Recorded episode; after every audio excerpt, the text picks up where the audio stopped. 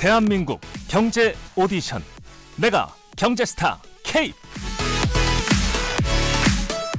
힘든 경제 상황을 이겨낸 여러분을 KBS 1라디오가 열렬히 응원합니다. 네, 안녕하십니까. 대한민국 경제 오디션 내가 경제스타 K. 아, 저는 경제와 정의를 다잡는 홍반장 KBS 기자 홍사원입니다. 아, 요즘 김장철인데 이 다행히 금추로까지 불렸던 배추 가격 많이 안정됐다고 합니다. 올해 가을 배추 생산량이 지난해보다 한 10% 증가한 데다 이번 달부터 비축 물량이 많이 풀렸기 때문이라는데 뭐 물가 걱정 때문에 걱정 많았었는데 김장 계획 접었던 가정들도 있으셨을 텐데요. 마음 좀 돌리시고 넉넉한 마음으로 겨울 준비하시면 좋겠습니다. 오늘 대한민국 경제 오디션 내가 경제 스타 K 11월 장원 발표하는 날입니다. 어려운 경제 상황 극복기 또 우리 가정의 특별한 경제 교육, 투자 아이디어, 뭐 창업 성공 또는 실패담, 노후 준비 뭐 여러 가지 그동안 KBS 일라디오 홈페이지 내가 경제스타 K에 남긴 여러분의 사연을 선별해서 매주 어, 경제쇼 플러스 시간에 소개해 드렸는데요. 11월에는 어, 어떤 분의 사연이 장원으로 뽑혀서 상금 50만 원 받아가실지 지금부터 좀 알아보겠습니다. 자, 오늘 세 분 모셨습니다. 먼저 최준철 VIP 자산운용 대표 나오셨습니다. 안녕하세요. 네, 반갑습니다.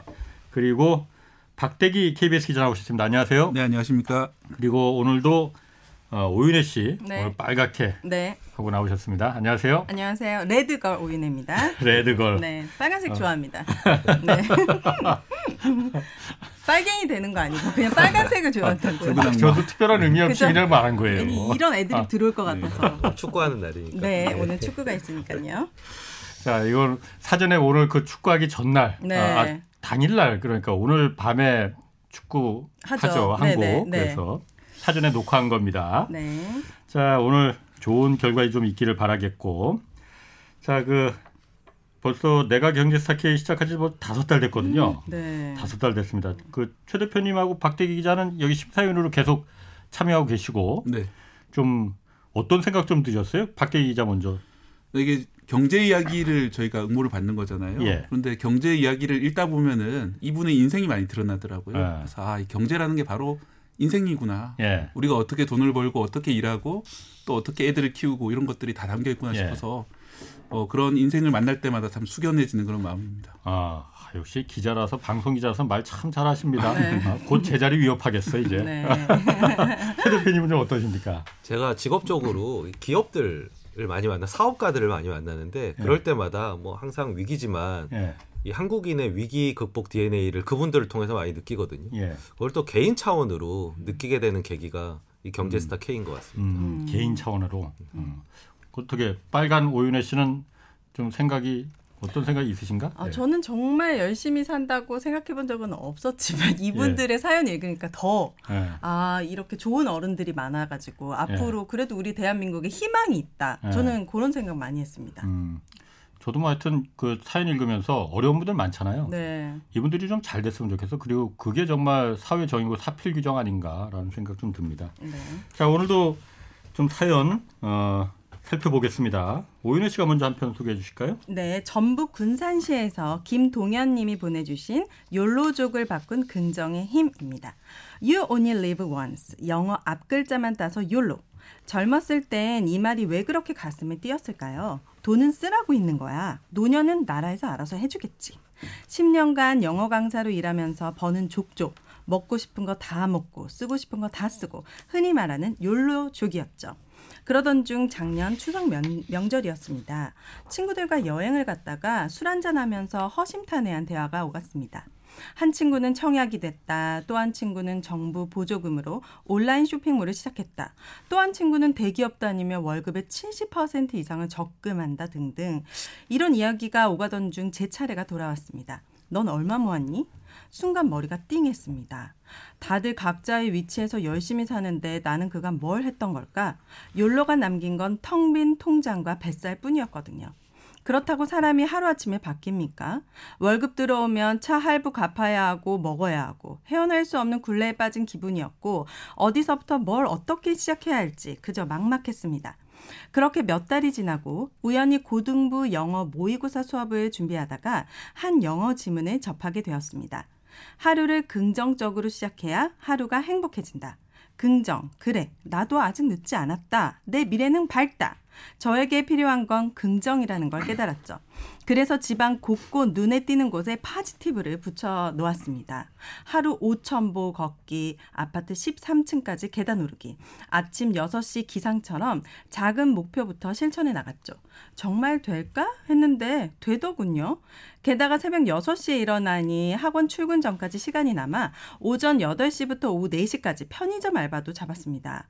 투잡하면 힘들지 않나 했는데 매일 13층 아파트 계단을 오르며 다져, 다져 놓았던 체력이 이 스케줄을 받쳐주더라고요.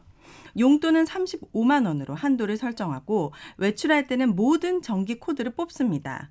예전에 한겨울에도 반팔 입고 지낼 만큼 가스를 펑펑 틀어댔지만 지금은 집안에서도 도톰한 옷을 입고 지냅니다.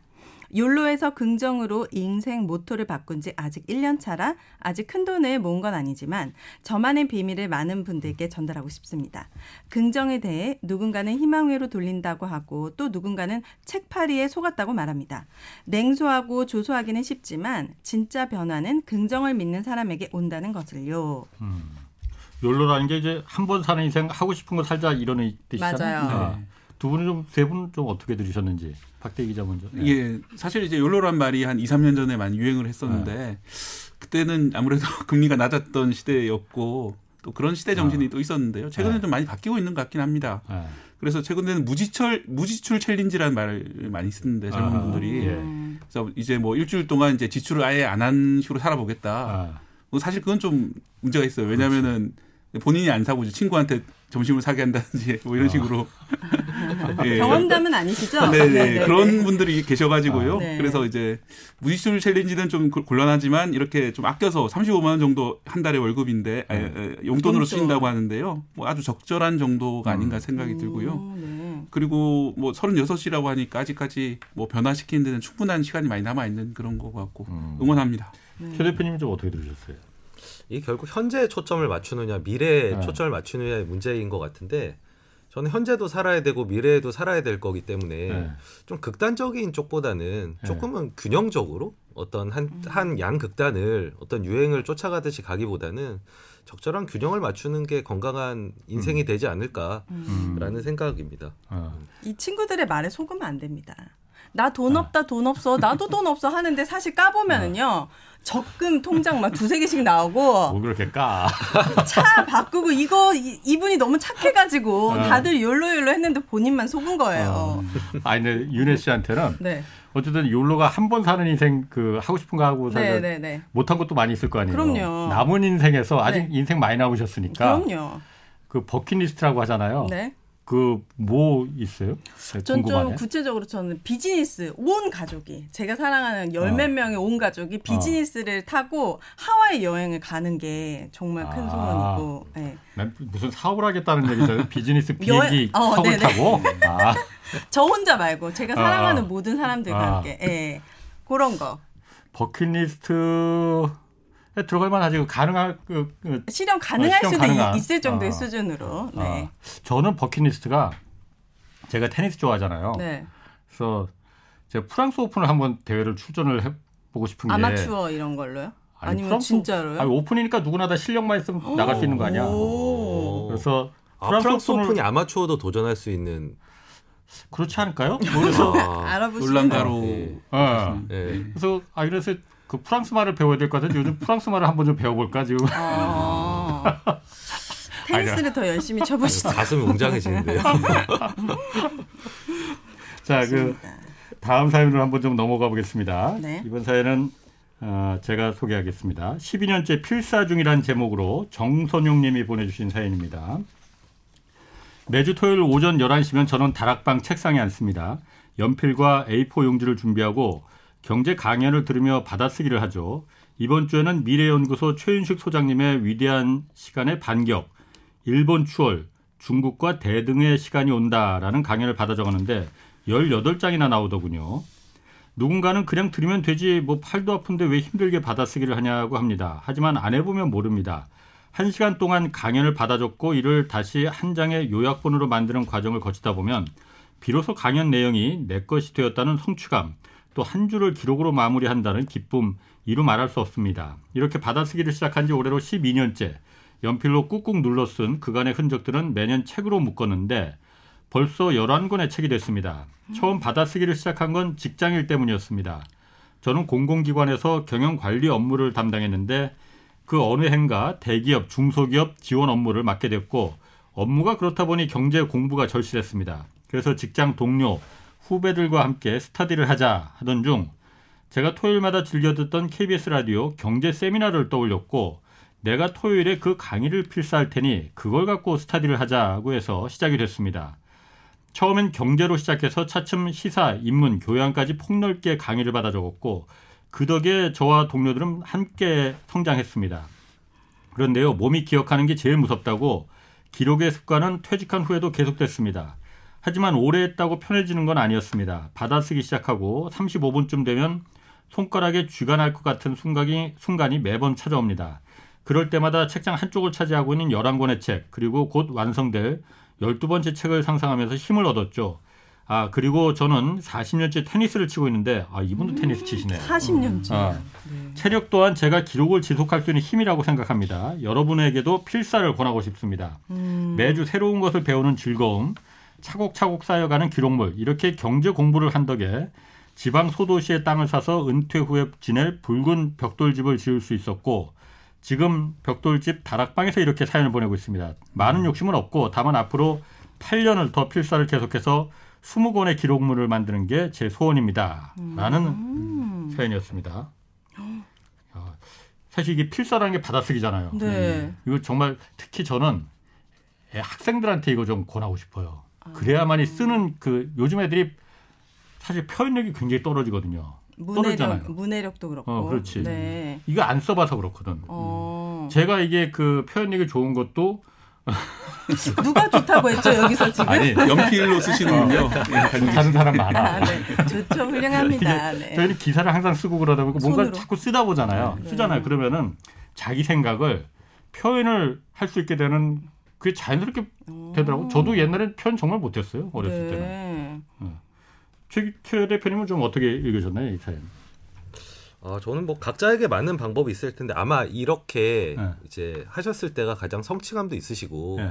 그리고 뭐 이렇게 공유를 할 수도 있고 예. 보면 혼자만 보시는 게 아니라 같이 공유를 하시잖아요. 예. 뭐 그런데 좋은 이제 교보제가 되기도 하고 예. 그 효용을 충분히 느끼셨기 때문에 힘들지만 계속 지속해 나가시는 거 아닐까. 근데 음. 저도 사실은 필사까지는 아니지만 이제 책이나 영상이나 블로그에서 좋은 이제 투자 명언 같은 게 있으면 네. 기록을 다 해두거든요. 어. 그래서 그거를 이제 한 번씩 꺼내가지고 또 이렇게 어. 사용하고 예 그렇게 하는데 확실히 그냥 외워 놓는 거랑 한번 써보고 또 외워서 한번 내 입으로 말을 해보는 거랑 예, 머리에 박히는 게 많이 다르다는 거를 체감을 합니다. 음. 네. 그 명언 중에 뭐 하나 기억나는 거 혹시 있어요? 제가 갑자기 물어봐서 좀 당황하시려나? 아 최근에 이제 좀 시장이 좋지가 않았었잖아요. 네. 이럴 때 필요한 게 이제 용기인데 네. 용기와 관련된 명언들은 꼭 투자 명언 아니더라도 이 윈스턴 처칠이 얘기한 명언이 많습니다. 그 말을 워낙 많이 하셔가지고 네. 그분이 얘기하신 것 중에 좋은 위기를 낭비하지 마라. 라는 말이 최근에는 제일 이 음. 좋은 하락장에서 위기를 낭비하지 마라. 좋은 위기가 네, 있으니까. 위기를 기회로 살리라는 거죠. 음. 좋은 위기. 그럼 최 대표님은 이 분야의 전문가시니까 지금 경제 상황이 위기는 위기잖아요. 좋은 위기입니까? 나쁜 위기입니까? 어, 이제 자산의 가격이 많이 떨어졌다는 입장에서 예. 장기적으로 이 자산을 음, 통해서 음. 부를 좀 늘리고 싶으신 분들에게는 어찌 보면 뭐 침체나 이런 것과는 별개로 예. 이미 자산가가 많이 하락을 했기 때문에 특히 주식 같은 경우는요. 예. 그런 경우는 이제 위기를 기회로 살려볼 수 있는 음. 이 과거에 항상 주식으로 큰 돈을 버신 분들이 이런 위기 상황들 뭐 9.11 음. 테러, IMF, 금융위기 이런 때를 잘 활용하신 분들이 자산을 업그레이드 하신 경우가 많았거든요. 예. 그때마다 한 번씩 이 처칠의 말을 떠올리시면 좀 용기가 음. 좀 생기지 않을까라는 네. 생각이 음. 듭니다. 아까 좋은 위기를 낭비하지 마라 네. 하고 하시네요. 낭비하지 어. 마라. 박대 기자는 좀 네. 어떻게 좀 읽- 들으셨어요? 네, 이분 그 이야기 중에 일단 이제 전체를 다 필사하시는 것도 참 대단하신데 또 그걸 한 페이지로 요약하신다고 했잖아요. 네. 네. 그러면서 이제 스스로 또 정리를 하시고 어. 압축적으로 또 생각을 정리하시는 이런 과정들이 거치면서 한번 듣고 또 손으로 쓰고 또 세 번째 다시 그 요약하는 이런 것까지 거치면서 여러 번 이제 반출을 하시면서 예. 더 이제 남의 아이디어를 자신의 것으로 만드는 그런 시간을 가졌던 것 같아가지고 예. 좀 대단하시다 생각이 듭니다. 어. 네. 박대희 기자도 아까 그 최 대표님처럼 좋은 위기를 낭비하지 마라 이런 그, 그뭐 명언. 뭐 명언 아니면 자기- 집안의 가훈 좌우명. 뭐 이런 거 혹시 예. 있어요? 저희 집에 따로 가훈은 없는데 저도 이제 말씀 들으면 생각해 보니까 최근에 들은 얘기 중에 좀 흥미로운 얘기가 있었습니다. 네. 그 트위터에 이제 만년필을 전문적으로 뭐 수리해 주시고 이런 분이 계시거든요. SNS에. 오. 근데 이분이 이런 말씀하시더라고요. 이 만년필의 실력은 그러니까 어떤 만년필이 좋은 만년필인지 알 수 있는 네. 것은 이 뚜껑의 안쪽에 달려 있고 또 잡았을 때의 밸런스 등 어. 눈에 보이지 않는 곳에서 알 수 있다. 음. 왜냐하면 뚜껑 안쪽이 제대로 안 돼 있으면 만년필 뚜껑을 닫- 닫아도 아. 마르게 되잖아요. 예, 예. 네. 뭐 그건 눈으로 봐서 알 수 없는 아. 거죠. 또 밸런스가 얼마나 맞는지는 아. 손으로 잘 잡아봐야지 알 수 있는 거죠. 네. 그런 것처럼 에, 또 이분이 이렇게 말씀하셨어요. 사람도 마찬가지다. 예. 네, 그러니까 이제 겉으로 보이는 허명이라든지 뭐 외관, 외관 이런 것들이 중요한 것이 아니라 예. 예, 그 사람의 실력은 숨겨져 있다. 음. 그리고 그 사람을 알려면 좀 오래 세월이 걸린다 이런 이야기인데 음. 좀 와닿는 이야기였습니다. 네. 두 분 참 그 저 명언들 그 뭐, 멋있다. 가- 어, 윤혜 씨도 저는 좌우명은. 제가 타투로 이렇게 새기고 다닙니다. 뭔가요? 저는 대단하죠. 저는 어. 제가 항상 생각하는 말인데 you become what you believe. 너가 믿는 대로 다 할 수 있다라는 어. 얘기거든요. 그래서 어. 저는 제가 원하는 거 항상 생각하고 제가 어. 믿으면서 하나하나씩 이뤄왔기 때문에 어. 여러분들이 계속 원하는 거를 상상하고 예. 진짜 구체적으로 그리고 쓰고 하면은 네. 되더라고요. 어, 그래서 저는 이겁니다. You become what you believe. 어, 생각하는 걸 다 너가 믿는 대로 다 할 수 있다. 있다? 네네. 아, 프랑스 오픈 나가시는 건가요? 그러게. 타, 타투로 한번 연습하시면서 프랑스 여기가 바로 로랑가로다 이렇게 타투로 한번 새기셔야 같아요. 일단 프랑스 말을 빨리 배워야 되는데. 말이 뭐가 필요합니까? 몸만 있으면 되는 거 아니에요? 아, 그래요? 그렇지. 아, 그런가? 그럼요. 말안 몸이지. 해도 돼요? 어, 말안 해도 됩니다. 아, 혹시 우승하면 거기서 한마디 해야 되는데. 아, 말하는 게 마이너스예요. 이 비주얼로 그냥 감옥하게 테니스 잘 치는 걸로. 네네. 아, 저는 저도 그러니까 제가 그 늘 제 책상 앞에 항상 그 우리 딸내미가 어렸을 때 써놓은 네. 그 중에 뭐 가훈 뭐 그런 네. 게 하나 있거든요. 즐거운 마음으로 음, 딱 그거거든. 제가 예전에도 한번. 소개했는데 하여튼 즐겁게 그래서 제가 동안이잖아요. 그니까요. 어, 그래서 뭐 철이 없다고도 하고 네네네. 그죠. 그래서 즐거운 마음으로 그걸 항상 하는데 그 뒷면에 또 하나를 또 어. 써놨어. 어, 뭐요? 겸손하자. 그게 안 돼. 그러니까 이거를 못 지키고 계시네. 어, 그게 안 돼요. 그게. 즐거움에 빠져 어. 계셔가지고. 좋습니다. 자 사연 하나 더 만나보겠습니다. 네. 아 오늘 아주 즐겁네요. 아, 그래요? 오늘 즐거운 마음으로. 밤에 축구 잘 돼야 될 텐데. 잘 될 겁니다. 자 오인혜 씨가 이번 사연 소개해 주실까요? 경기도 시흥시에서 이평년님이 보내주신 사연입니다. 소를 키워 처음 팔던 날. 저는 남해에서 살다 결혼 후 경기도 시흥에 자리를 잡았습니다. 아이를 낳은 뒤 가난에서 벗어나기 위해 목장 일을 하며 맞벌이를 시작했지만 소를 키울 공간 찾기란 하늘의 별 따기였습니다. 여기저기 수소문한 끝에 단칸방이 딸린 축사를 발견했습니다. 있는 돈을 모두 털어 암송아지 세마리를 사서 약 3년을 키웠습니다. 그동안은 수입이 하나도 없었던 터라 소를 키우는데 쉼없이 몸을 써야 했죠. 사료 대신 풀, 볏짚, 콩깍지를 무료로 얻거나 직접 베어서 먹였고 세 명의 아이들을 수레에 태워 함께 논으로 밭으로 다녔습니다. 볏짚을 채워 돌아올 때면 다리가 아프다고 칭얼대는 아이들을 집 위에 태워서 이동했고 이내 손님이 약해 땅에 떨어져 나뒹굴고 우는 일이 아주 일상이었습니다. 감기가 떨어지는 날도 없었죠. 남편도 사료를 대신하겠다고 회사 근처에 있는 두부 공장에서 두부 공장에서 버리는 콩비지를 가방 가득 짊어지고 오기도 했고요. 소가 아플 때 수의사를 부르는 비용이 부담되어 직접 주사를 놓기도 했습니다. 그렇게 힘들게 키운 소를 처음 팔던 날을 아직도 잊지 못하는데요. 당시에는 시세가 올라 소 사러 온 정육점 사장님에게 얼마를 받아야 하는지 가격을 되물을 정도였습니다. 금액이 적다고 하면 소를 안 사실까봐 제시한 가격에 바로 팔기도 했고 가계약금으로 50만 원을 받았는데요. 난생 처음 받는 수표에 손이 떨리고 무섭기까지 했습니다. 한편으로는요, 실려가는 소를 보고 눈물을 흘리기도 했습니다. 소들도 자기들이 팔려가는 걸 안다고 하던데 껌뻑껌뻑 하는 눈망울을, 눈망울이 떠올라 당최 잠을 잘 수가 없었습니다. 그럴 땐 축사로 가서 너희들이 나에게 힘이 좀 되어줬으면 좋겠다라고 소에게 이야기를 하며 마음을 다스리곤 했지요. 이후에도 힘든 순간이 참 많았습니다. 트럭 무게를 속이거나 저울을 조작해 속값을 적게 냈던 사람을 만나기도 했고 무엇보다 가장 힘들었던 시기는 광우병 사태였습니다. 다 큰 소를 송아지 가격에 팔아야 했거든요. 하지만 포기하지 않고 꿋꿋하게 버티며 40년을 꾸준히 일한 덕에 160마리의 소를 키우기도 했지만 시간이 지나 살던 지역이 발전되고 주거 단지가 들어서면서 결국 모든 소를 팔고 목장일을 접을 수밖에 없었습니다. 그동안 번 돈으로는 원룸을 구입해 노후 준비에 사용했는데요. 69세가 된 지금은 다양한 자격증을 따 아파트 미화원으로 활동하며 일하는 즐거움을 누리고 있습니다. 기회가 된다면 복지사 자격증도 따서 원룸 부지에 요양원을 차려 몸이 아픈 분들을 돕고 싶은 꿈도 가지고 있습니다. 이 정도면 경제 스타 K에 자랑할 만하겠죠? 아, 잘할 만하시죠. 충분 자격 충분합니다. 아, 너무 너무 대단하시네요. 그러니까 이분이 지금 연세가 69 되셨잖아요. 거의 일흔이신데 아, 아. 자격증을 그러게요. 따시고 또 따고 싶으신 꿈도 있으시고. 박 기자 어떻게 좀 들렸어요? 일단 한 가지 일 거의 40년간 꾸준히 하셨고요. 예. 네. 그리고 이제 그렇게 처음 작은 규모로 시작해가지고 나중에 큰 이제 사실 목장까지 만들 이루어지셨고 예. 그 다음에는 이제 부동산 개발에 들어가서 원룸 투자까지 하시면서 노후의 현금 흐름까지 만드셨는데 음. 뭐 이런 아주 어떻게 보면은 여기저기 기웃거리지 않고 한 우물만 파시면서도 다음 단- 단계로 잘 넘어가신 그런 그런 것 같고요. 또 69살까지 현역으로 일할 수 있도록 체력 관리 이런 것도 하신 것도 대단하신 것 같습니다. 네. 최 대표님은 좀 어떻습니까? 아, 뭐 정말 대단한 어떤 이력을 갖고 계신데 아, 처음에 이렇게 사람이 어떤 거에 다 꽂히면은 그게 참 무섭게 오래 가는구나 이런 네. 것도 좀 느꼈고요. 각자 그게 좀 다르겠지만 이렇게 소에 대한 애정 이런 것들이 이렇게 오랫동안 이렇게 일을 지속하게끔 했구나 이런 생각 들었고 한편으로는 이제 산업적인 관점에서는 이 네. 광우병 얘기도 나오지만 음. 참 이런 일차 산업, 뭐 농업, 축산 이런 것들이 참 예. 변수가 많아서 그렇죠. 좀 쉽지가 않은데 그래도 이렇게 담담하게 예. 그냥 광우병 사태를 이렇게 넘기시고 예.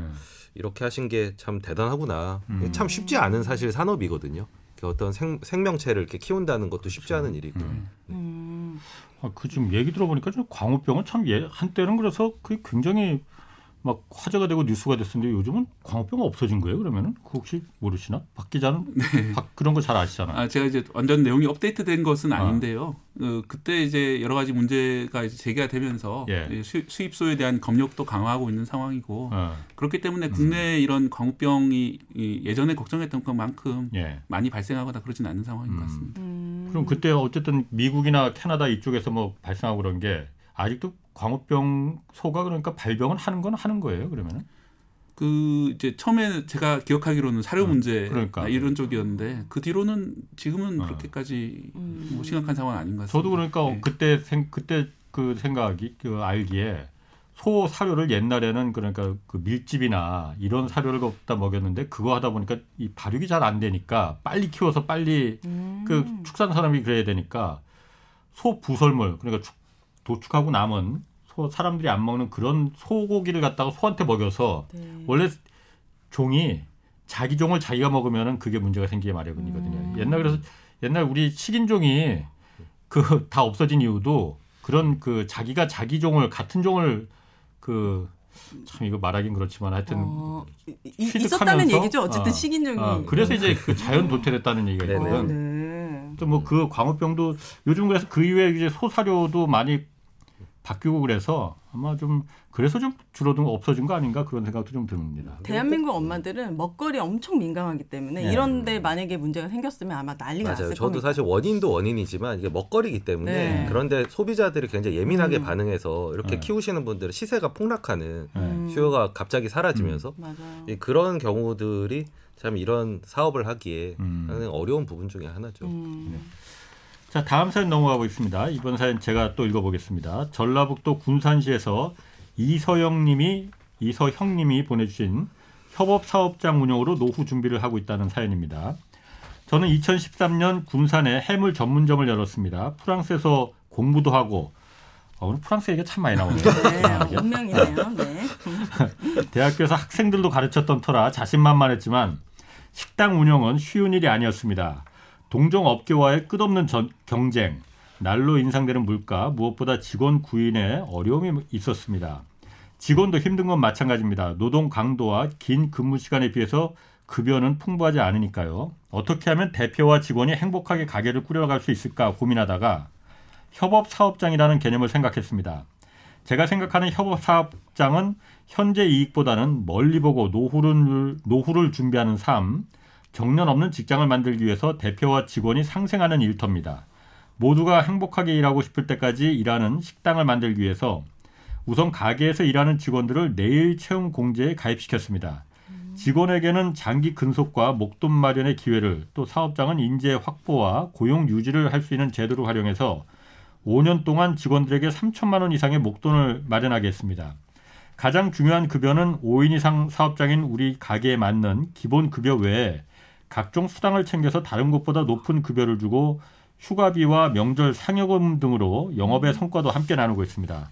정년 제한은 당연히 없고 필요할 때는 단축 근무가 가능하게 해서 퇴사가 아닌 재직을 계속, 어, 지속할 수 있도록 했습니다.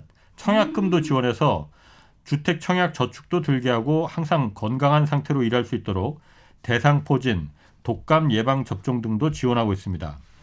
협업 사업장을 꾸준히 추진한 결과 직원들은 저희 가게가 안정적으로 건강하게 노후를 준비할 수 있는 일터라는 확신을 갖게 됐습니다.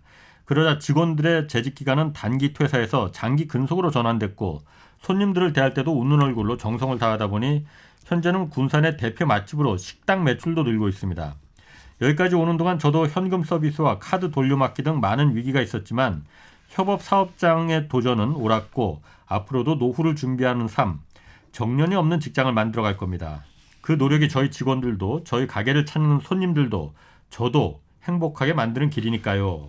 라는 사연이었습니다. 어, 협업 사업장. 이게 그러니까 그러니까 같이 주인하고 직원이 다 주인이다 이런 그거 그걸 말하는 거죠, 이게. 네. 그러니까 이제 좀 약간 어. 뭐 당장의 이익보다는 좀 멀리 보고 네. 어 그런 같이 일하는 노동자들하고 사용자 측하고 같이 예. 이익을 좀 나누면서 어, 같이 성장하자 이런 개념으로 예. 좀이 통상적인 식당하고 좀 다른 식으로 운영을 하신 것 같습니다. 예. 내일 체험 공제는 이게 뭔가요, 이게? 이거는 잘 모르시는구나. 네. 아, 내일 채용 공제라는 게 이게 아까 여기 사연에서 나왔듯이 가게에서 일하는 직원들한테 이게 그러니까 가게에서 일하는 직원들이 무슨 다른 별다른 뭐그그 뭐 퇴직할 때 그 보장 수단이 이런 게 없으니까 아마 그런 부분을 어 맞을 그- 겁니다. 뭐 노란우상 예. 공제처럼 이렇게 직장이라는 그 사각지대에 있는 자영업 예. 예, 예, 일하시는 분들을 위한 음. 공제들이 몇 가지가 있거든요. 예. 아마 그 중에 하나가 아닐까 음. 예, 추측이 됩니다. 최 대표님 이거 사연 좀 어떻게 좀 들으셨나요? 어, 이게 사실 굉장히 힘든 부분인 게 예. 사업을 하다 보면 일단 이분도 이제 카드 돌려막기도 힘들다고 하셨지만 당장 이제 손익을 맞추기 위해서 예. 이게 멀리 보기가 쉽지가 않거든요. 맞아요. 예. 그러다 보면 사람을 비용으로 보는 경향이 음. 발생을 하지 예. 어떤 동료 의식이라든지 혹은 사람을 자산으로 보고 예. 이렇게 하기가 쉽지가 않습니다. 매일매일 이렇게 매출에 쫓기다 보면은 예. 근데 아마 그거를 이제 뚫고 나가셨던 게 믿음이 있으셨던 것 같아요. 예. 이렇게 어떤 우리 직장도 하나의 공동체처럼 서로 서로를 의지하고 음. 어떤 안정감 여기 공동체에 속한 안정감을 느끼면 손님한테도 잘하고 결국 매출이 늘어날 거다라는 예. 기대와 예. 어떤 비전을 갖고 하셨기 때문에 이걸 끝까지 지속하실 수 있지 않았을까. 아, 그만큼 힘든 힘들고 굉장히 그 예외적인 사례이기 때문에 예. 이걸 보고 많은 분들이 좀 용기를 갖고 예. 시도해 볼 만한 그런 거리를 던져 주신 거 아닌가 음. 굉장히 인상 깊게 들었습니다. 음. 네. 그 박대 기자 그 저 원래 이런 여기는 이제 소규모 이제 가게나 뭐 이런 그 자영업 한- 이 이분이 이제 그래서 협업 사업을 이제 한 거고 네. 원래 그 중소기업 뭐 이런 데서 협업 사업 이런 게 따로 있지 않아요? 그러니까. 예, 중소기업에서 이제 지원받는 협업 지원 사업이라는 게 있는데 네. 여기서 말하는 협업은 좀 다릅니다. 여기서는 이제 중소기업 간에 네. 수평적인 관계에서 기업과 기업 간에 서로 협동해서 어떤 사업을 진행할 경우에 정부에서 예. 지원해 주는 제도가 있는데요. 예. 어, 이번 사연 같은 경우에는 좀 새로 용어를 만드신 것 같아요. 협업이라는 방식으로 예. 사용자와 노동자의 협업을 통해서 어. 이 기업 내부에서 이렇게 협업이 일어나도록 이렇게 유도를 하신 것 같고요. 예.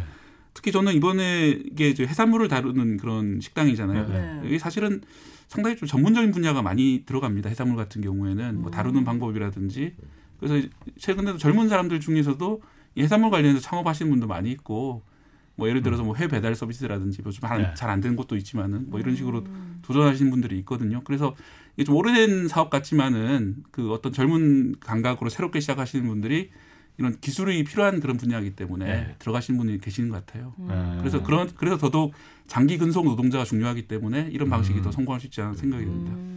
음, 이 기업의 대표님은 진짜 정말 그런 마인드가 있으신 것 같아요. 직원이 재산이고 음. 이 직원들이 오랫동안 전문직이 전문직으로 만들어야 우리 기업이 발전한다. 예. 요즘에 기업의 갑질로 또 망해가는 회사들이 얼마나 많습니까? 소비자들도 바로 알잖아요. 예. 근데 이, 이게 보통 기업이 크면은 대표들은 내가 잘해서 예. 직원들의 몫이라고 생각을 잘 안 하더라고요. 예. 근데 이분 같은 마인드가 많아져야지 우리나라에 좋은 중소기업들이 많아질 것 같아요. 맞습니다.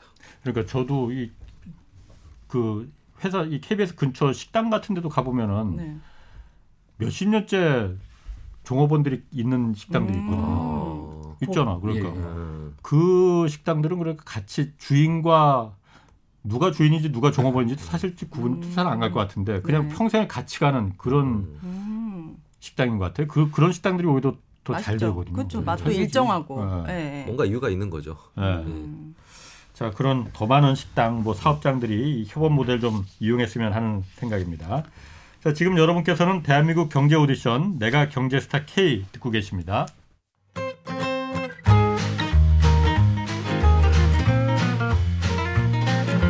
대한민국 경제 오디션 내가 경제스타 K 힘든 경제 상황을 이겨낸 감동 스토리 우리 가정의 특별한 경제 교육법 슬기로운 투자 아이디어 경제와 관련된 이야기라면 모두 모두 환영합니다 총 상금 6천만 원을 준비했습니다 자세한 내용은 홍사운의 경제쇼 홈페이지를 참고하세요 이 프로그램은 당신의 투자의 길을 춤추게 하는 새로운 투자 플랫폼 탱고픽에서 함께합니다. 네, 대한민국 경제 오디션 내가 경제스타 K 앞으로 보내주신 자신만의 특별한 경제 스토리 소개하고 있습니다. 많은 분들이 다양한 사연들을 보내주셨고 어, 선별해서 매주 홍사원의 경제쇼 플러스 시간 통해서 여러 사연들이 소개되는데 뭐 시간 관계상 오늘 이 내용을 다 들어볼 수는 없고 어떤 내용들이 소개됐었는지 간략하게 좀 전해드리겠습니다. 먼저 지난 11월 13일에 소개된 네 편의 사연부터 좀 보겠는데요. 아, 구청 마당에서 열리는 재활용 장터에 판매자로 참여한 김삼선님은 어느 날 판매 제품 중에 그릇이 없다는 것을 발견하고 동네 아파트를 돌면서 버려진 그릇을 모으기 시작합니다. 사기 그릇, 도자기, 화분, 어, 은수저, 어, 찻잔 세트 등 유행이 지났거나 이사로 버려진 것들이었는데 깨끗이 세척하고 소독한 뒤에 싸게는 200원에서 비싸게는 5,000원까지 이 가격으로 재활용 장터에서 판매했다고 합니다. 새것 같은 그릇들은 불티나게 팔리기 시작했고 4년간 꾸준히 장터에 참여한 결과 무려 2천만 원의 어, 수익금을 벌게 됩니다. 그릇을 판매해서 번 돈으로 형편이 어려운 다른 판매자들에게 식사를 대접하기도 하고 김삼선님의 이사 비용으로 사용이 됐다고 합니다. 버려진 그릇이 황금처럼 가치 있는 존재로 거듭날 수 있었던 그런 사연 들려주셨습니다. 그리고 꽃차 선생님으로 자존감을 찾은 박정순님의 사연도 있었는데요. 박정순님은 20대 때 임신, 출산, 육아를 거치며 경력이 단절되었는데 이후 지자체 여성기관에서 하는 프로그램을 많이 참석하셨대요. 그러다 60세 때 꽃차를 배운 것을 계기로 꽃차 강의도 하시고 또 꽃차 파는 회사 대표까지 되셨다고 합니다. 노년에 돈도 벌고 무엇보다 이를 통해 자존감을 찾으셨다는 사연이었습니다. 예, 내가 겪은 IMF라는 제목으로 온 한필수님 사연도 인상 깊었습니다. 한필수님은 강원도 원주에 있는 유원지에서 크게 숙박, 사, 숙박 사업 하셨다가 IMF 때 부도를 맞았고 결국 신용 불량자가 되셨다고 합니다. 막노동 또 콜밴 영업으로 근근히 생계를 이어가다가 개인 파산 면책 신청이 받아들여져서 빚을 탕감 받으셨다고 합니다. 지금은 슈퍼마켓 배달 일을 하시는데 땀 흘려 돈을 버는 노동의 소중함 또 체력의 중요함 전한 사연이었습니다. 경기도 가평에서 이종도님이 보내주신 사연입니다. 위구선을 이용한 물류 서비스 시스템. 이종도님은 고객 기업의 배송, 보관, 유통, 가공 등 두 가지 이상의 물류 기능을 제공하는 3PL 업체를 운영하고 있었습니다.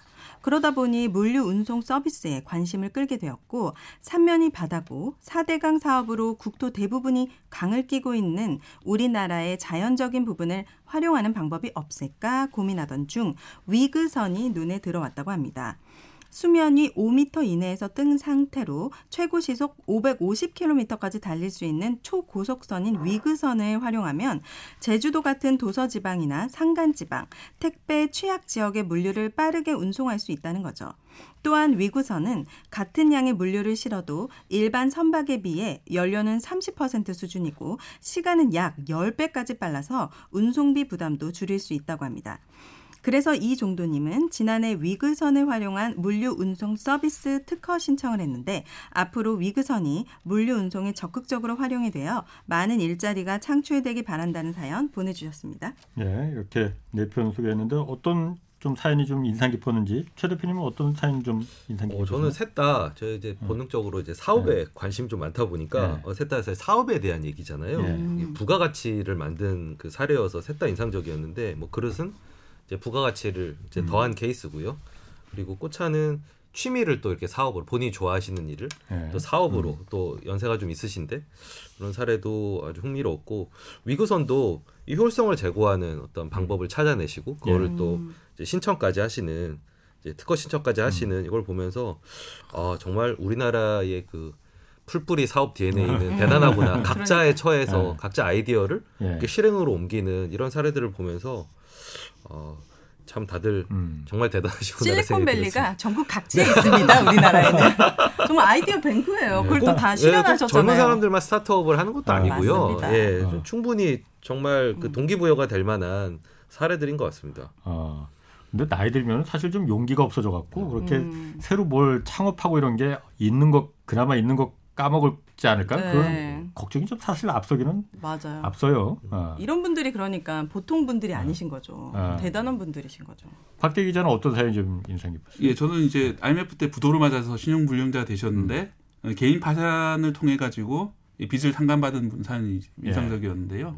이 개인 파산 제도라든지 이런 제도들을 잘 모르셔가지고 아, 오랫동안 고통받는 분들이 많이 계시거든요. 예. 그래서 이제 이런 제도를 잘 이용하셔가지고 어, 새 출발을 하시면서 예. 또 이제 배달 일을 통해서 어, 좀 나가 드셨어도 계속해서 노동하시면서 어, 체력을 통해서 생계를 이어가신 모습, 모습이 음. 참 대단해 보였습니다. 어, 윤혜 씨는 좀 어떤 사연? 저는 위그선 때문에 갑자기 그 화물연대 파업 관련된 이슈가 떠올라가지고 어. 우리나라도 좀 노동자들하고 상생할 수 있는 어. 그런 사회가 됐으면 좋겠다. 예. 이번 생에는 힘든 겁니까? 본의 아니게 뉴스를 자주 보게 되니까 알고 싶지 않은 정보들이 자꾸 들어와서 제 아. 마음을 어지러 아. 높습- 높여놓습니다. 아 뉴스 뉴스 자주 보셔야 됩니다. 네. 그래야지 사실 그 뭐 화물연대 그 얘기도 나왔지만은 하여튼 다 같이 잘 사는 네. 다 같이 잘 사는 사회가 돼야지 그게 10년 만년, 1000년 만년 그 가능할 수 있는 거지. 네. 이렇게 막 격차가 벌어지면 사실 오래 갈 수 없거든요. 그 어떻게 견디겠습니까? 네. 그래서 아까 뭐 위그선 얘기도 나왔지만 이게 네. 위그선 지난번에도 제가 사연 얘기할 때 했는데 제가 한 15, 한 5, 6년, 한 20년 가까이 됐나 보다. 그때 과학기술부 출입할 때 네. 이거 처음 막 우리나라 어떤 연구기관에서 개발했다고 했을 때 이걸 제가 뉴스 리포트를 했었거든요. 그래서 네. 그 위에 타고 있었, 그랬었어. 아. 근데 이게 어. 물 위를 날아가는 배거든요. 아니, 제가 탈 때 그 위에 있었던 건 아니고 아, 네. 내가 물 위에 떠 있을 때 그 위에서 우와. 이렇게 아. 텔레비전 리포트 하느라고 잠깐 올라갔었는데 뭐 지금도 그런데 있는지 모르겠어요. 이게 처음에 사실은 원래 러시아에서 군용으로 개발됐던 음. 거라고 하거든요. 네. 근데 그때도 좀 안전 문제나 이런 게 조금 문제는 있었는데 지금 그런 부분이 많이 좀 기술적으로 해결됐는지 그건 뭐 모르겠습니다. 어, 최고 시속이 550km까지 나온다. 그래서 그렇지 비행기니까 예, 예. 이게 어. 저항이 없으니까 음. 대신 물 위에 거의 붙어서 날라 한 음. 여기는 한 5m 정도 높이로 날아간다는데 그때는 뭐 한국에서 그때 개발할 때는 1m도 안한 어. 몇십 센치 위로다가 날아가고 그랬었거든요. 그래서 뭐 굉장히 빠르죠. 그 프로펠러 날 비행기하고 똑같아요 생긴 거는. 네. 자 다음 그 사연도 네. 좀 소개하겠습니다. 11월 20일에 소개된 사연들이었습니다. 먼저 호주의 작은 마을 케언즈에서 컵밥에 빠지다라는 제목으로 소개된 유영석님 사연 이렇습니다. 호주 케언즈에서 작은 한국 음식점을 운영하는, 운영하는 유영석님은 코로나 당시 가게 매출이 줄어드는 위기 맞았다고 합니다. 호주 정부의 지원금으로 가게는 유지할 수 없었, 있었지만 문제는 워킹 홀리데이 비자나 학생 비자 학생들이었다고 하는데요. 이 한국 학생들은 공부나 일을 위해서 호주에 온 외국인이다 보니까 아무런 지원도 받지 못한 채 집에서 격리하는 상황이었다고 합니다. 이를 안타깝게 여긴 유영석 님은 학생들을 도울 방법을 찾았고 미국 유타에서 컵밥을 파는 분의 이 책과 영상을 접한 뒤에 학생들에게 공짜로 컵밥을 나눠줬습니다. 더 많은 학생이 올 수 있도록 SNS와 커뮤니티에 광고했는데 이걸 보고 케언즈에 있는 해군들이 해군들이 단체로 컵밥을 주문하면서 컵밥을 사가는 호주 현지인들이 많아졌다고 합니다. 덕분에 이 컵밥은 가게 매출의 70%를 넘어가고 있는데 다른 일을 돕기 위해 시작한 일이 가게 성장의 기회가 됐다는 유영선님 모두가 힘든, 힘든 시기지만 서로 서로 위로하면서 함께 가자는 따뜻한 사연 보내주셨었습니다. 다음 사연은요. 경제 도약의 기본은 최소한의 국가 지원을 잘 이용하는 겁니다라는 제목으로 소개된 이영민님의 사연입니다. 이영민님은 박사과정 시절 결혼하게 되었는데요. 학부 시절부터 부모님의 도움 없이 공부를 했기 때문에 학자금 대출 등 빚이, 빚이 있었고 가족이 생기니 더 어려워졌다고 해요. 그때 동사무소에서 기초생활수급자라는 문구를 보았고 최소한의 소득으로 생활을 이어가는 상황을 소명해서 기초생활수급자가 되었다고 합니다. 기초생활 수급에 대한 시선이 곱지 않은 사람도 있지만 경제적으로 어려운 사람에게 최저 생활을 보장하는 정부의 지원은 미래를 꿈꾸는 사람이 현실을 이겨내는 디딤돌이라고 생각을 했고 국가에서 받는 지원금보다 미래에 내게 될 세금이 훨씬 클 테니 몇 년 안에 탈수급하겠다는 각오도 있었습니다. 실제로 이영민님은 대학원 막바지 무렵 교수님과 회사를 꾸려 기초생활 수급자 신분을 놓게 되었고요. 지금은 전세 대출을 받아 24평 아파트에 네 가족이 살면서 여윳돈이 생기면 아동보호 단체에 후원도 하고 있으시다고 합니다. 국가에서 주는 최소한의 지원을 잘 이용하면 더 나은 미래를 그릴 수 있다는 희망을 공유하기 위해 자신만의 경험담을 사연에 담아 보내주셨습니다. 네, 경북 경주시에서 오관현 님이 보내주셨던 아버지의 유산이라는 사연도 있었습니다. 올해 이른이신 오관현 님은요, 어린 시절 아버지가 노숙자들에게 간식을 주는 모습 보여주셨다고 합니다. 우리 먹기도 빠듯한데 왜 생판 모르는 사람들에게 호의를 베푸느냐 이런 불만도 생기기도 했지만은 세상은 함께 더불어 사는 것이고 돈은 가치 있게 쓰는 것이 중요하다라고 아버지의 가르침이 있었다고 합니다. 이 말씀이 평생 삶의 주축도, 주춧돌이 돼서 기부와 후원의 삶을 살아오셨고 또 아들에게도 이런 정신적인 유산을 물려주고 싶다 그런 사연 보내주셨습니다. 다음은 대전시 대덕구에서 인정하는 용기라는 제목으로 양미라님이 보내주신 사연입니다. 첫 직장으로 입시학원의 강사로 취업한 양미라님은 내 이름을 건 학원을 차리겠다고 다짐을 합니다. 그리고 2007년 가지고 있던 사업 자금과 가족의 자산을 합친 3억을 차이나 펀드에 투자하게 됩니다. 결과는 참담했는데요.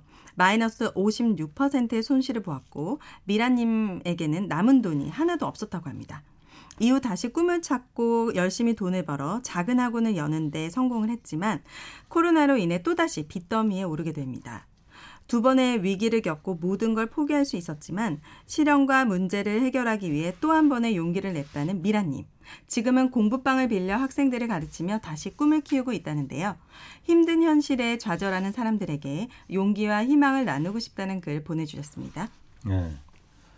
음. 어, 어떤 사연이 좀, 그, 좀 인상 깊었는지 먼저 최 대표님부터 좀 얘기해 주실까요? 저는 역시나 이제 컵밥 사업 으로 음. 이제 피벗하신 어.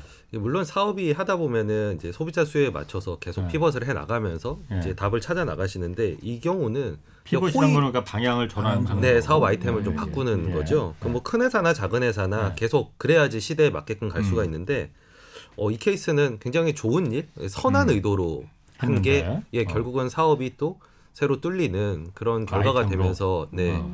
어, 이런 사례는 참 볼 때마다 어. 오못하고 응원해드리고 싶은 마음이 항상 생기더라고요. 음. 아, 저는 사실 이거 사연 들으면서 컵밥이라는 게 노량진 공시생들이 끼니라고 네. 하잖아요. 이게 호주 해군이라고 하는 호주 해군들일 거 아니에요. 네. 어? 호주 해군들이 이 컵밥을 그 좋아한다는 얘기 듣고 야 이런 게 정말 아이템이 될 수 있을까 그런 생각 들더라고요. 네.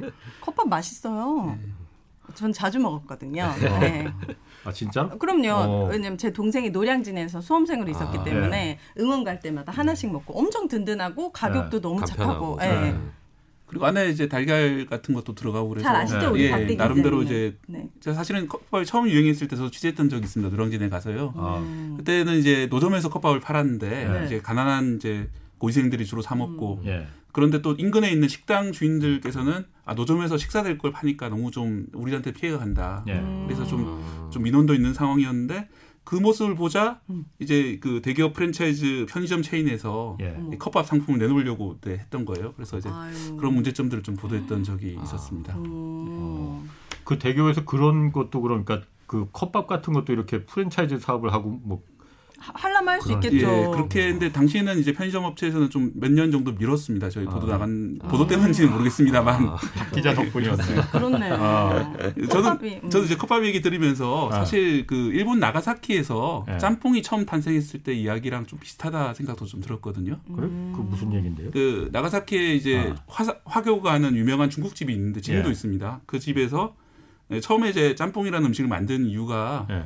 그 나가사키 유화가 있던 중국인들에게 중국인 학생들에게 예. 좀 영양 소- 영양분이 될 만한 먹을 어. 걸 만들려고 하다 보니까 예. 재료 남은 것을 모아서 만들어줬대요. 예. 그래서 이제 짬- 짬뽕이라는 걸 만들었는데 아. 그게 나중에는 이제 인기를 끌다 보니까 정식 메뉴가 됐고 예. 그 가게를 대표하게 됐고 뭐 여러 나라로 퍼져나갔다 이런 이야기가 있는데요. 음. 이 컵밥을 호주 케언즈에 도입할 때 예, 처음에 이제 그 학생들에게 이제 예. 나눠줬다는 거 시작했던 얘기를 듣고 예. 아 좀 약간 그 음식이 같은 음식이기 때문에 그런 그런 건지 어. 어, 좀 약간 역사적으로 반복되는구나 이런 생각이 들었습니다. 음. 그 나가사키 짬뽕이 그럼 그 유래가 그거예요? 네, 나가사키 그렇습니다. 짬뽕이? 네. 음. 아, 아, 그럼 짬뽕이 원래 중국 음식이 아닌가 보지 그러면은요? 예, 제가 알기로는 그렇습니다. 그러니까 중국 음식인데 예. 네. 이제 중국 음식으로 중국 사람들에게 현지에서 나가사키 예. 하다가 이제 현지인들한테도 사랑을 제가 사실 음. 그 집을 아, 네. 가봤었고요. 그 나가사키 짬뽕을 먹으려고. 네. 어. 예, 예, 예. 사이루라는 예. 곳인데 예. 제가 기대하는 맛과는 조금은 차이가. 어. 아. 예, 저희 좀 칼칼한 걸 원하는데 아. 예, 그런 스타일은 아니더라고요. 어. 음. 저는 이- 사실 이 컵밥 아까 이것도 그렇고 전혀 이게 외- 외국 사람들이 이런 걸 좋아할까? 우리 사 우리는 뭐 몰라도 이런 네. 생각이 들었는데 제가 어렸을 때 어렸을 때도 아니죠. 하여튼 뭐 다 이제 머리통 크고 나서 생각이 들었던 게 한국 음식 중에 외국에서 좀 이렇게 좋아할 것 같다 이런 느낌을 들었던 게 제 개인적으로 네. 팥빙수 있잖아요. 네. 음. 팥빙수 참 미국 사람들이 좋아할 것 같다는 생각이 들었었거든요. 외국 사람들이. 음, 네. 근데 의외로 그거 안 나가더라고. 그래서 그거 한번 해볼까? 네, 그 생각도 들었었는데. 아, 하와이에서는 비슷한 음식을 파는 걸 봤어요. 그래요? 예. 그죠, 팥빙수 그죠. 같은 거? 네. 어. 근데 안 하는데 이유가 있을 수도 있습니다. 본, 본토 진출 한번 한번 해볼까? 아 그래요? 어, 참아주시기를. 네. 저는 미국 드라마 보면서 예. 서양인들이 잘 못하는 젓가락질로 예. 이게 중국 음식 이렇게 종이 박스에 담겨 있는 거 아, 먹는 걸 보면서 예, 예. 어, 저거를 서양 사람들도 먹구나 했는데 음. 컵밥은 좀 비슷하잖아요. 좀 예. 먹기가 편하고 그렇지, 그렇지. 이게 맵다거나 이런 거부감이 좀 적기 때문에 예. 음, 컵, 것 예. 컵밥도 비슷하게 예. 예, 특히 저런 뭐 간편하게 먹어야 되는 이제 예. 군인들한테 예. 먼저 호응을 얻게 된 거 아닌가. 그냥 뭐든 다 맛있고 편리하고 예. 네. 가격이 적당하면 어디든 예. 다 통하지 않나 싶습니다. 음, 음. 저는 이 사연에 이 음. 오관현님 사연에서 좀 느낀 게 있거든요. 오관현님, 네, 오관현이 네. 어떤 아이 아버지의 유산. 네네. 아, 네. 아, 아버지께서 이런, 음. 이런 모습이 제가 오늘 보면, 네. 어, 오면서 그 조승연의 탐구 생활이라는 유튜브에서 들은 명언이 있는데 예.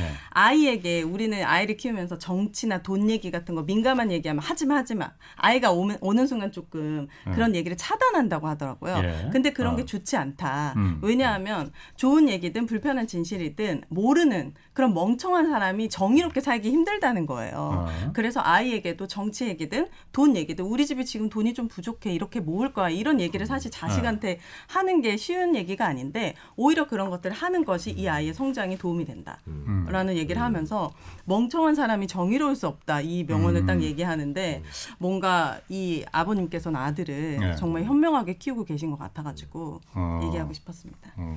어. 저는 그 양미라님 사연 있잖아요. 인정하는 용기. 인정한 마지막에 그 아, 소개했던 네. 거 네. 공부방 빌려서 이제 그런 꿈 키우고 있는 분. 네. 이분이 그러니까 다른 거보다도 2007년도에 저도 아마 이때쯤인 것 같은데 그 차이나 펀 차이나 펀드 있잖아요. 그 네. 이거 마이너스 56% 손실 봤다고 했잖아요. 아 이거 남 얘기 같지가 않더라고요. 그때 저도 나는 그때만 해도 펀드라는 거이 원금은 당연히 보장되는 건 줄 알았거든요. 그게 아니더라고. 네. 그래서 이제라도 아셨습니다. 다행입니다. 네네.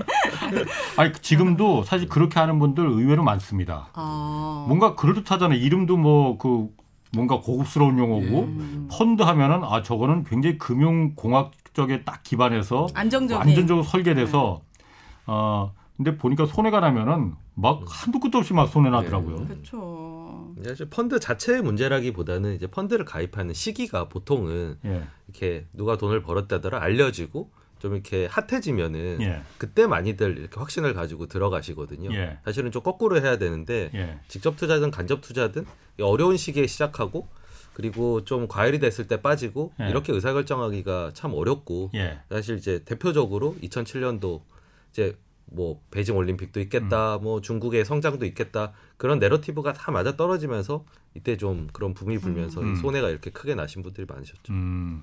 그럼 최 대표님 뭐 그 자산운용사 대표시니까 말 나온 김에 지금 뭐 내년에 뭐 경기 침체 온다고 하고 뭐 어, 어려워질 것 투자도 지금 조심해야 된다 이런 분들도 많고 최 대표님은 보시기에는 어떻습니까? 그리고 좀 어떻게 좀그 뭐 포트폴리오 어려운 말로 포트폴리오라고 해야 될까? 어떻게 좀 그 꾸려나가는 게 좋을지 오늘 뭐 이왕 나오셨으니까 예, 뭐 길게 설명드릴 수는 없으니까 어. 원론적으로만 좀 얘기를 드리면 어. 일단 두 가지를 좀 기억을 하셨으면 좋겠습니다. 일단 주식시장은 항상 실물 경제보다 빠르게 움직인다는 거. 음. 예. 그러니까 경기 침체가 한참 진행 중이더라도 이미 시장 그걸 반영하고 그때서부터 올라갈 수 있는 이런 굉장히 역설적인 움직임이 나올 수 있다는 예. 거. 항상 동행하지 않는다는 거를 예. 이제 좀 참고를 하셔야 되고요. 예. 그리고 두 번째는 이 이렇게 처음에 시작하실 때 예. 이렇게 좀 너무 큰 금액으로 이렇게 시작하시면은 예. 사실 이후에 의사결정 하는데 좀 쉽지가 않거든요. 그러니까 좀 감당할 수 있는 정도로 해서 본인의 실력이나 어떤 안목에 맞춰서 조금씩 키워 나가시는 예. 그렇게 이제 간접 투자든 직접 투자든 좀 접근하실 필요가 예. 좀 있을, 있으실 것 같고요. 그리고 뭐 포트폴리오라고 하면 저는 음. 자기가 가장 잘 아는 거에 투자를 해야 된다라고 생각을 합니다. 그러니까 자기가 가장 잘하는 거. 네, 그러니까 차이나 펀드를 투자하려면은 뭐 예. 중국의 상황이라든지 아. 뭐 이런 것들을 다 알고 투자를 하면 좋은데 예. 좀 유행에 휩쓸려 가서 결국 중요한 의사결정을 해야 될 땐 아 내가 여기 잘 모르는 분야였구나 이런 것들 뭐 테니스로 치면 예. 클레이 코트 잘하는 사람 하드 코트 다 틀리잖아요. 예.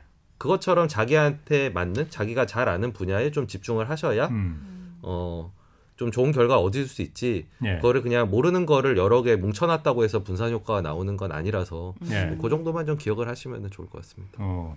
박 기자도 경제 전문이시니까 좀 네. 어떻게 보십니까? 그러면은 내년에 일단 내년에 경기 침체가 오는 거는 확실한 거죠. 그 침체를 뭐 역성장까지 정의를 한다면 그 아니겠지만은 예. 오늘 어 최근에 이제 한국은행이 발표한 것도 예. 내년 경제 성장률이 1.7%이기 때문에 어 우리가 이제 과거에 금융 위기가 왔을 때 정도이거든요. 그렇기 때문에 상당히 내년 초에는 경제가 안 좋을 거라고 모두가 예상하고 있는 그런 상황입니다. 어, 경제가 안 좋을 거라면은 그러니까 저희가 각, 걱정하는 거는 그 공장들 문 닫고 회사들 도산하는 데 많아지고 그럼 결국은 실업자가 늘어날 거 아니냐. 네. 이 상황이 온다는 거로 지금 예상을 하는 거예요. 성장률이 그렇게 떨어지면은 예. 문제가 취약한 곳은 문제가 생길 수가 있겠죠, 당연히. 음. 알겠습니다. 자 오늘 이렇게 해서 어, 그 여러 가지 좀 얘기 사연 들었는데 아, 11월에도 이제 그래서 많은 사연들 소개됐고 사연은 미리 저희가 심사위원들께 오늘 두 분도 최 대표님이랑 박대 기자 심사위원이었지만은 저희가 미리 다 사연 미리 보내드리고 어, 심사를 좀 부탁을 드렸어요. 그래서 네. 이 중에서 가장 많은 표를 받은 10분이 월 장원으로 뽑히게 됐습니다. 자, 월 장원 오늘 그래서 명단 네. 좀 어, 발표를 하겠습니다.